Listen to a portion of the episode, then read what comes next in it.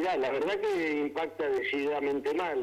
Nosotros, a través del trabajo de la Secretaría de Hacienda, hicimos hace aproximadamente 15 días una primera estimación del impacto del aumento general de los precios y en particular de las tarifas de los servicios públicos, que